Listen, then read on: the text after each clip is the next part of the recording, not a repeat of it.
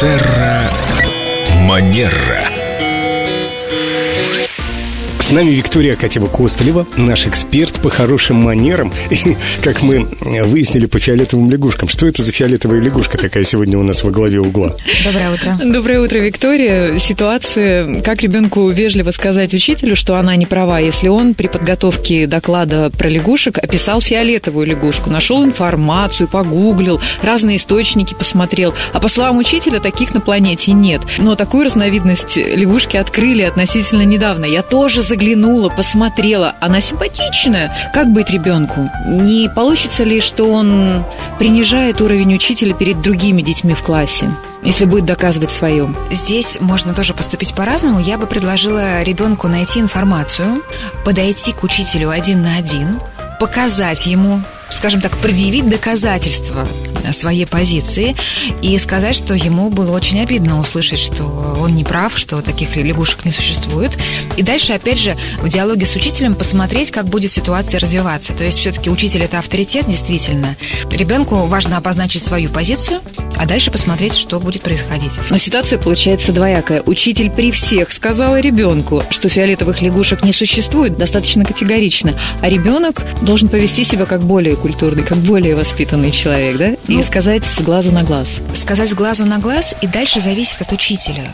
То есть, если ребенку очень важно, чтобы публично были принесены, например, извинения, да, он может тоже об этом сказать, что мне, ну, опять же, если он скажет, Марья Ивановна, было так неприятно и обидно, что вот вы так перед всем классом э, сказали, что лягушек не существует, а они вот на самом деле есть.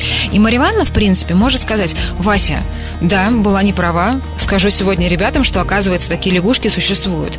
Но если мальчик начнет публично доказывать и подчеркивать некомпетентность учителя, это может обернуться, скажем так, разными вариантами событий, и мы не знаем, как учитель отреагирует, да, потому что тут возможно многое. Я бы предложила сначала поговорить один на один. Я бы, конечно, здесь хотел спросить, а как ребенку этично, скажем так, самоутвердиться при всем классе? Ну, наверное, этому мы посвятим отдельную программу. А сейчас мне вспомнился мем на фоне этой фиолетовой лягушки.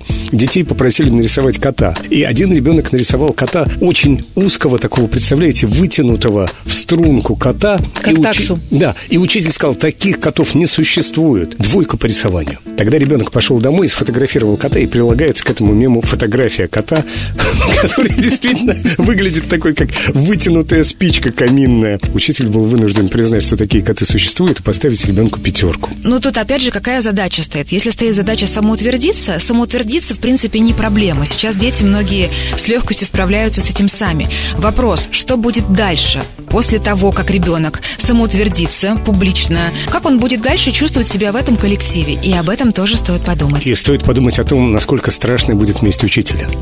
Реакция может быть э, очень разная. Ну, а о том, как детям правильно самоутверждаться, мы расскажем в нашей следующей программе.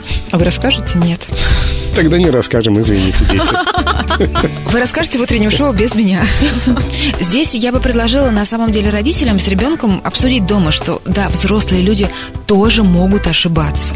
Да, это учитель. Учитель имеет право чего-то не Конечно, 40 тетрадей на проверке. Ну, ну как бы да, а чуть-чуть более человечно. Потому что если создавать коалицию против учителя, поверьте, это для ребенка хорошо тоже не закончится. Терра Манера.